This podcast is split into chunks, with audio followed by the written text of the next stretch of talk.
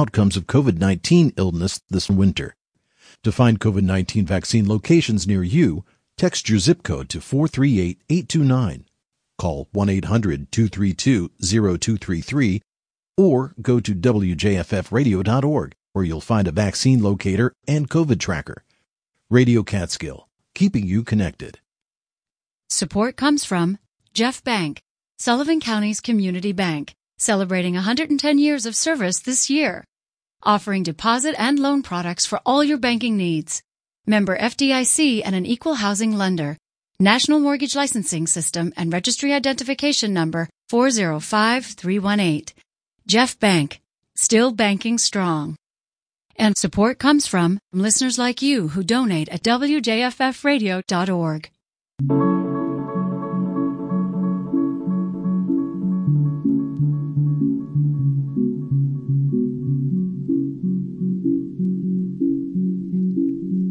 Good evening and welcome to the local edition.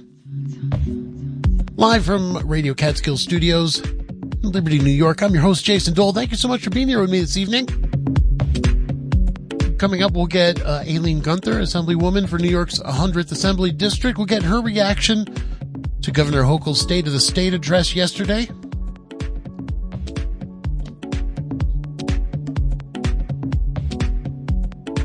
First, it's uh, time for the latest news from the River Reporter. It's our weekly news roundup, and for that, we turn to Ruby Rayner of the River Reporter. Ruby, Happy New Year. How are you doing? Happy New Year, Jason. Thanks for having me.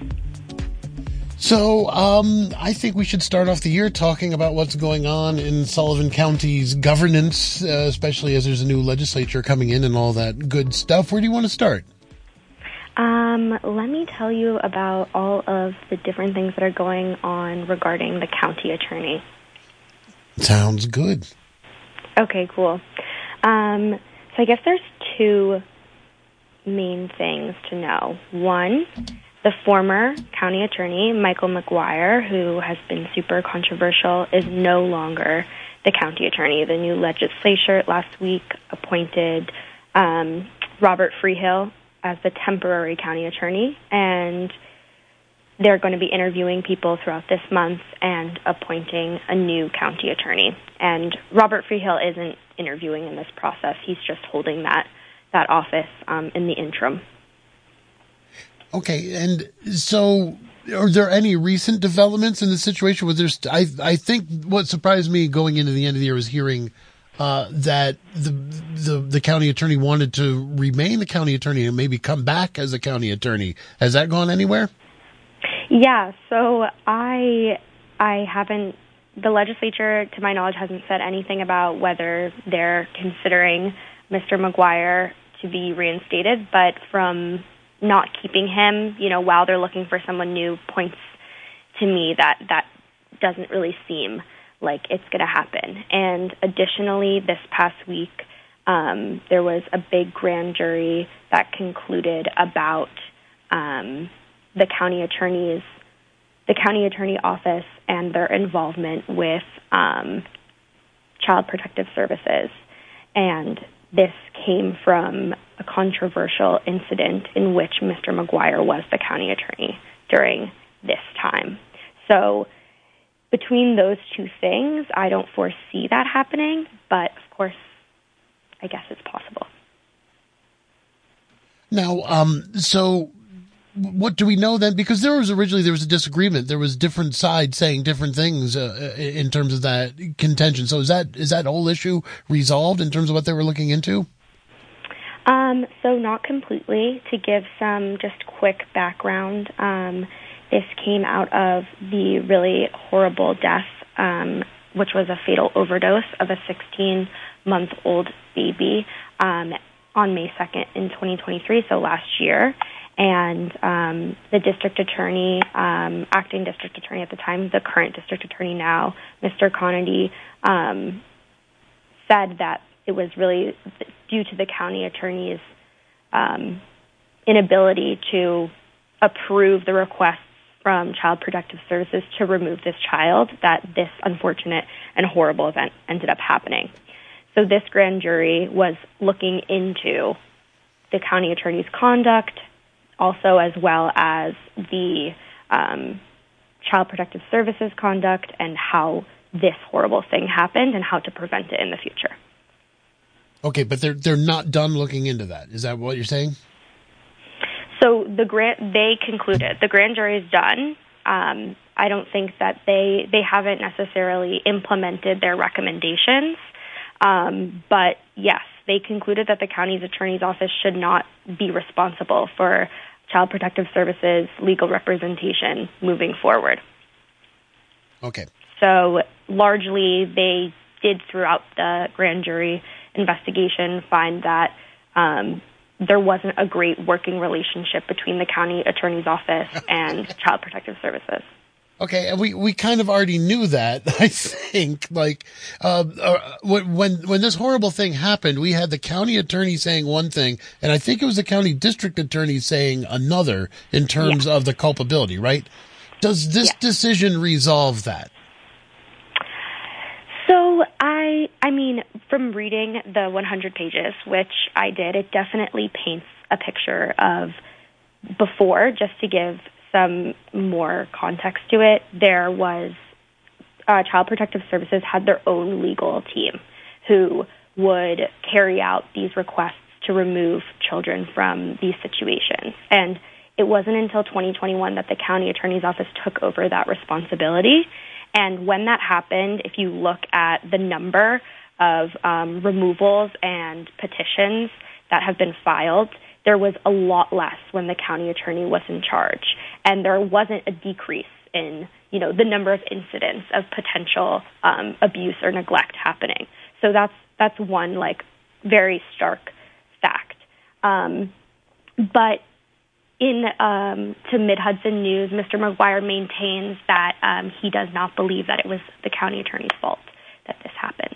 Right. Despite the grand jury's conclusion that they're definitely um, they should go back to um, having a legal department separate from the county attorney's office. Wow.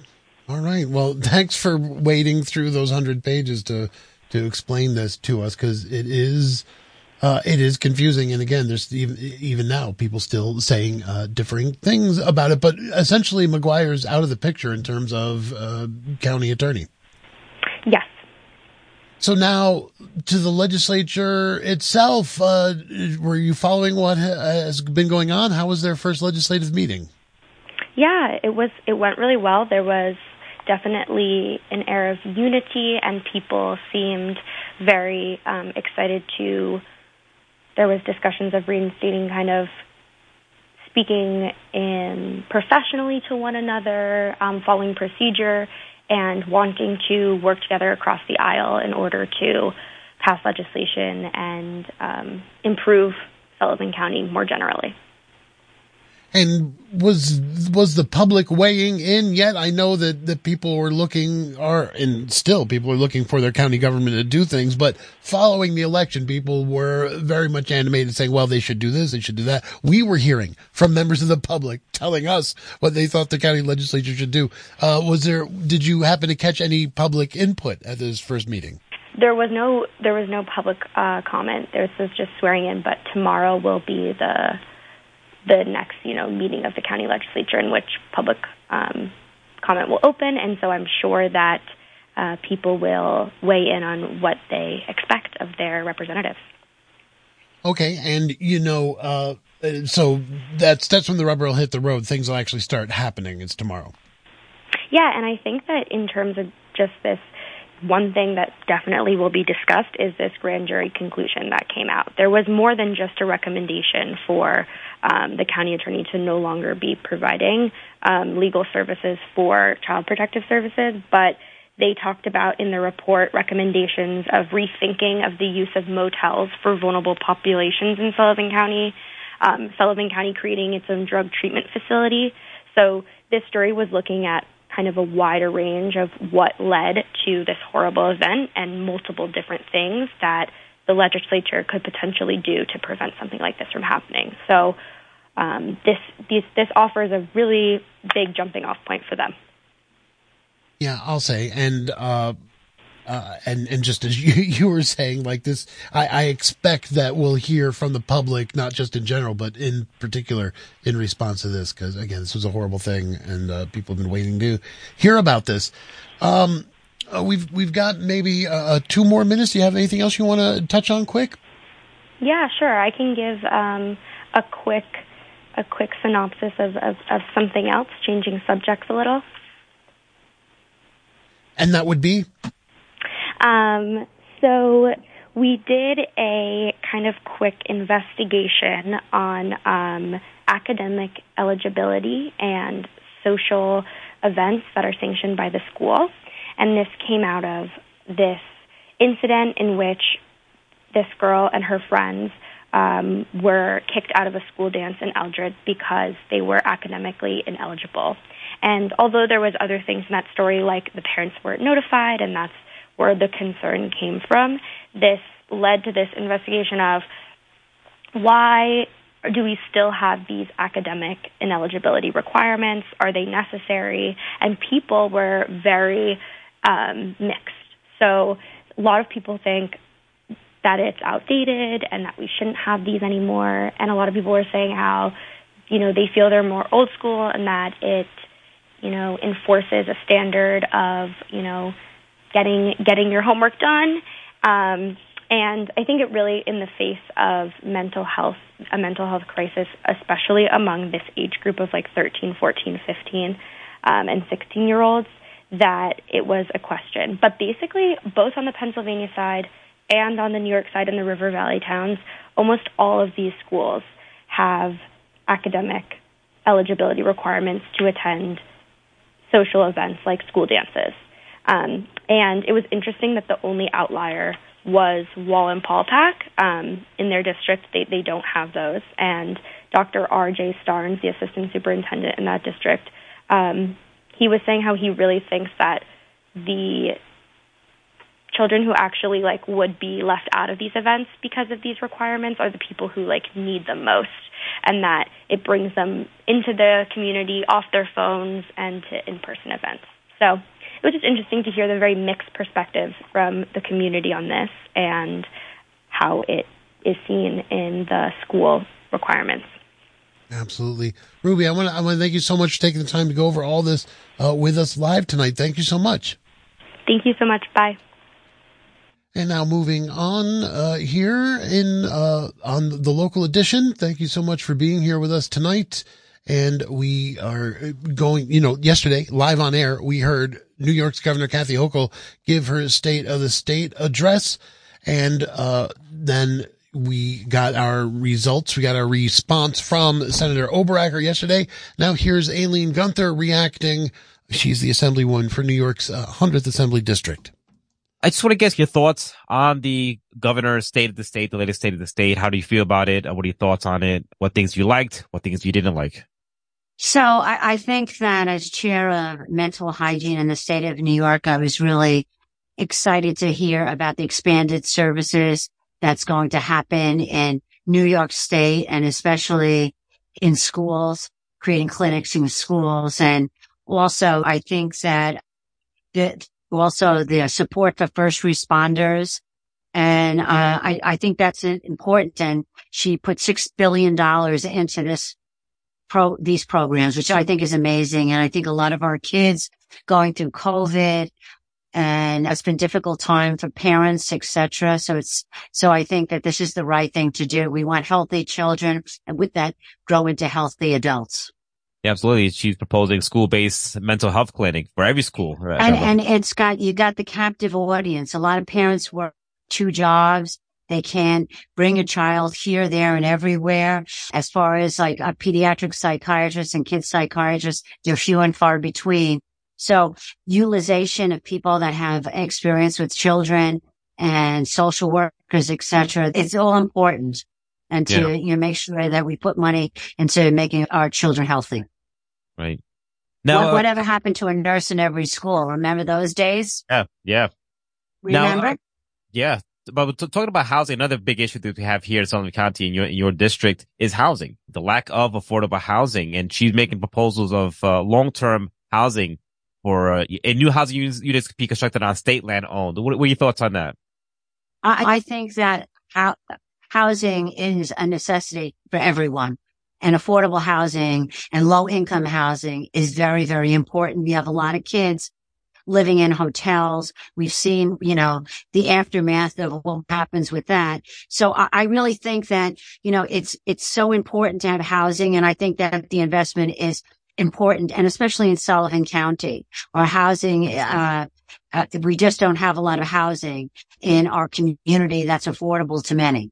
Anything in the governor's statement speech that the maybe short fell short on some goals or initiatives that you would like to have seen? When I, I think housing is very important to me. I think the mental health issue is important to me. The other thing that um, I, I, really um, focused on is Sullivan County and drugs and overdose, things like that. And I actually talked to her staff today and I said, we had Catholic charities. We had 20 beds for people that wanted to go into recovery and to do it closer to family and home. A lot of people don't have cars here. And the fact that they're closing those beds and the length of stay has to be more than four, five, six days. First you recover, you detox, and then you need a lot of help in terms of withdrawal and all those kinds of things and making sure people, we send them out healthy human beings and continue their care after their discharge. And I think it's very important. It's not going to work unless we put the minute, the people, people in place and the money in place. Absolutely. Now, Sullivan County doesn't have an intake center. Do you think an intake, intake center of some sorts would uh, alleviate some problems? I do. I do. And when somebody's addicted, it's a family issue. And, you know, we need the access to social workers and people can't pay for it right now. They're so expensive. A psychiatrist, uh, this, we have one child psychiatrist, I think, in Sullivan County. And I mean, the waiting list is tremendous, absolutely tremendous. And, you know, these kinds of things, when a child goes through any kind of a panic attack or anything, you need to be seen right away. And the emergency room is someplace that many people go but it's not the appropriate placement for somebody. Aileen, before we go, anything else that we have not touched on you want folks to know? You know, just it's going to be right now we're uh, in deficit mode in the New York State Assembly. And, you know, I'm going to continue to fight for all the things that are necessary for our schools, for our hospitals, for the housing issues and making sure that, um, you know, uh, uh, you know, as far as mental health belt, beds, etc., that we get our fair share. And, you know, I had a conversation with uh, Kathy Hochul's folks today, and I said sometimes I'm a little disappointed that we don't get our fair share. We pay taxes. We, work hard in our community. We're very dedicated. We love our community and we need everything that the Bronx need, but maybe on a smaller scale. We're talking to Aileen Gunther, Assembly member for the 100th District, letting us know her thoughts on the Governor Hochul's latest state of the state. Thank you so much for joining us on the program. Really appreciate it. Thank you so much and glad to see you. Happy New Year. And another edition of the Sullivan County LGBTQIA Town Hall is happening Thursday, January 18th, starting at 7. It's happening on Zoom.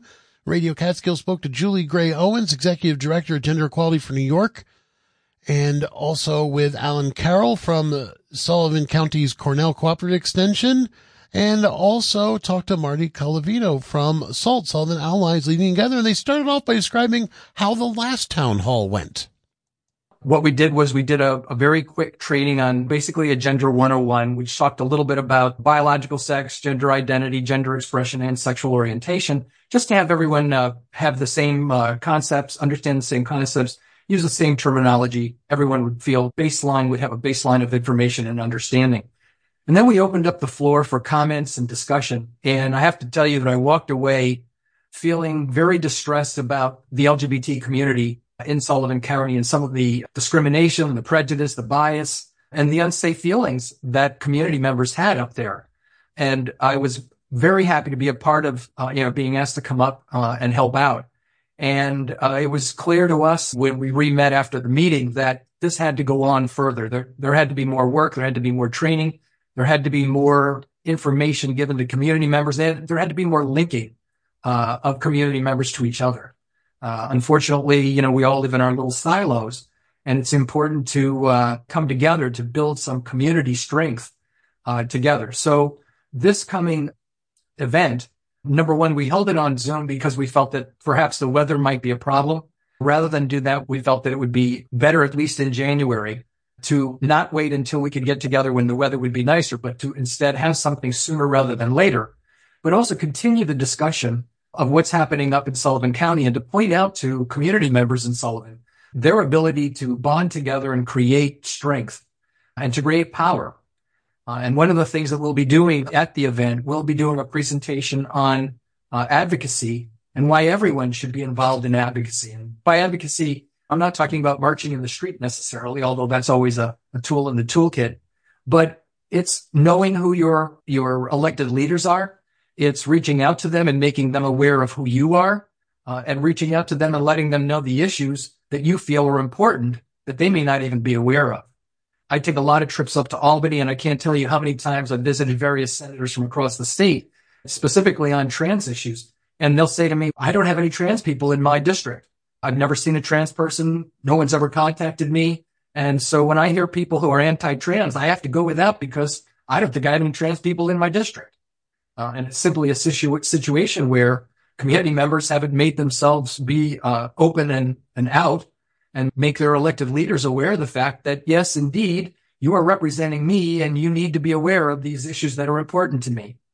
So we hope to get a, sprinkle a little of that pixie dust, if you will, on the community in, in January uh, actually um, next week, and get people to start communicating to each other, connecting with each other, and create power, which is really the only way that we can make changes. I hope that helps a little bit. Yeah, it definitely does. Marty, you could talk about, you know, the collaboration between SALT and how did SALT get involved in this town hall series? We got involved with it because people allowed us to. So Judy, Dana Halperin, Alan, other strong leaders in the community allowed us to, number one. And number two, we got involved because it makes sense because somebody allows you to be who you are. Can you ever really be that person? Right? We're who we are. And if somebody allows me to be who I am, I don't know if I could ever really finally realize who I am. And we're talking about just understanding that we're on this, this world together and that we are who we are. We should be loved for who we are. We should be considered for who we are. Alan, if you could talk about the, the format of, of the evening, how that is going to unfold.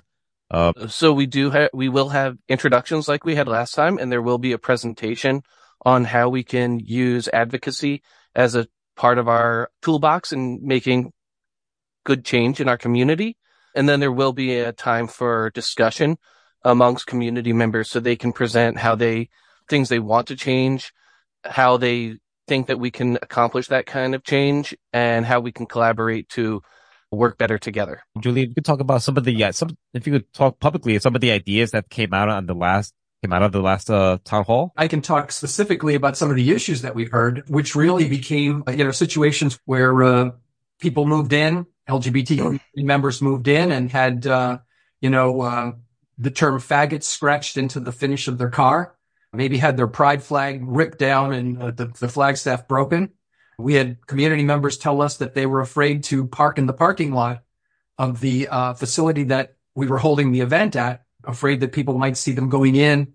And so they parked their car a couple blocks away and then walked to the event because they were afraid that if someone saw them get out of their car and go in there, that the car might be damaged.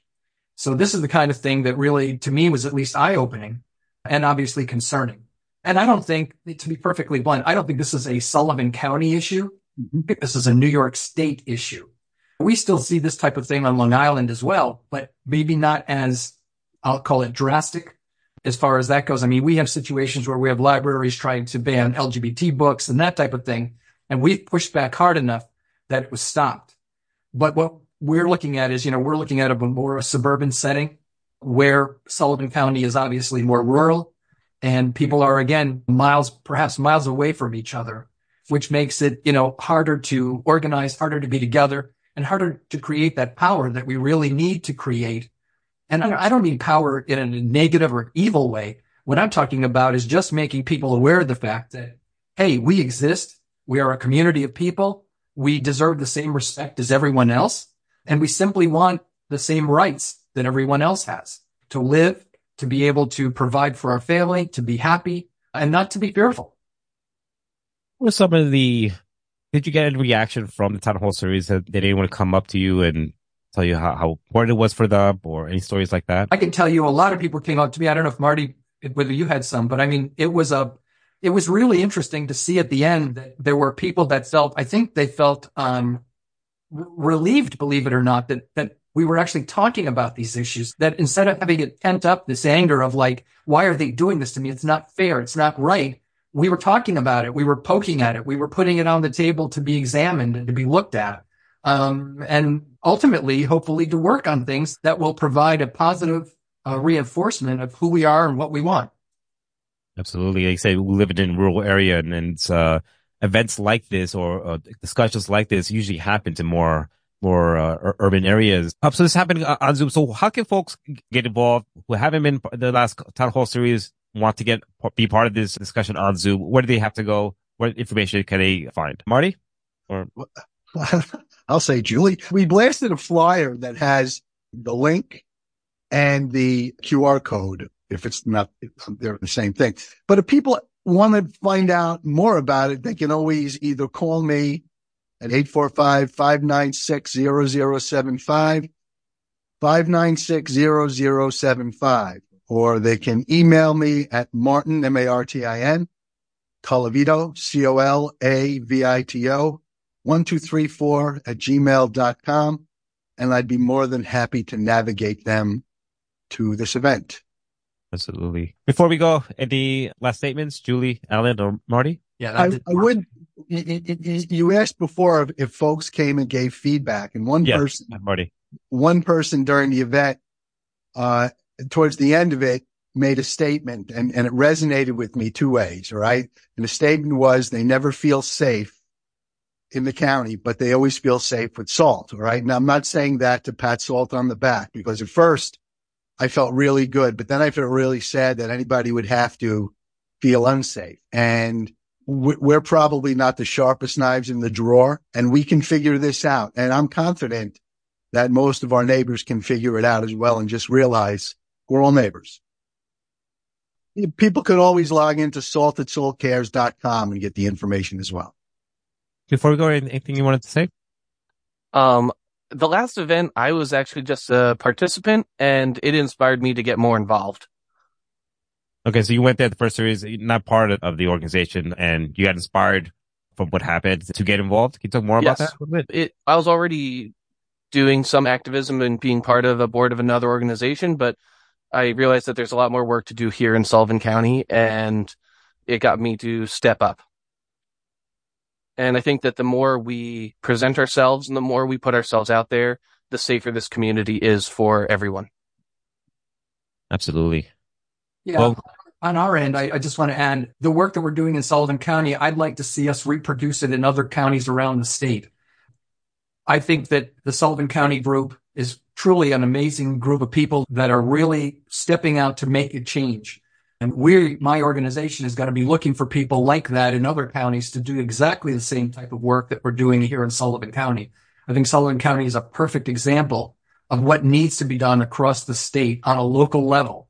Uh, because it's important for people to understand that, for example, not many people probably do, for example, library, library board uh, elections or town councils, but those people will eventually be state legislators, many of them. And as a result, if you don't get them early, and make them aware of the issues. When they go up to Albany, they know nothing. And then the work really is very hard uh, for us to have to, you know, make change. So we really want to get these people early to get start understanding our, our issues and start promoting the fact that, again, we're just a community of people that want what everyone else has. We want to be safe. We want to be happy. We want to ha- live in a place where we're all welcomed and we enjoy all the beauty that New York State can offer. Julie, Alan, Marty, thank you so much for joining me on the program.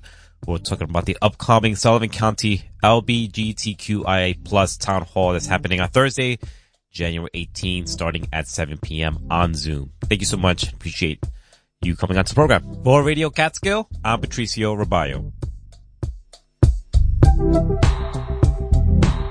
Thank you, Patricio. Thanks again to Ruby, and thank you for listening. Do keep listening. And always catch our live stream at WJFFradio.org. It's WJFFradio.org. Daily is up next. First, we'll hear the latest headlines from NPR. I'll also give you a quick look at the weather for tonight. Over, overcast and the low down to 29. Cloudy tomorrow with a few flurries or snow showers possible. The high around 35. Mostly cloudy tomorrow night. Overnight low down to 28. Looks like snow will be returning Friday night into Saturday and turning into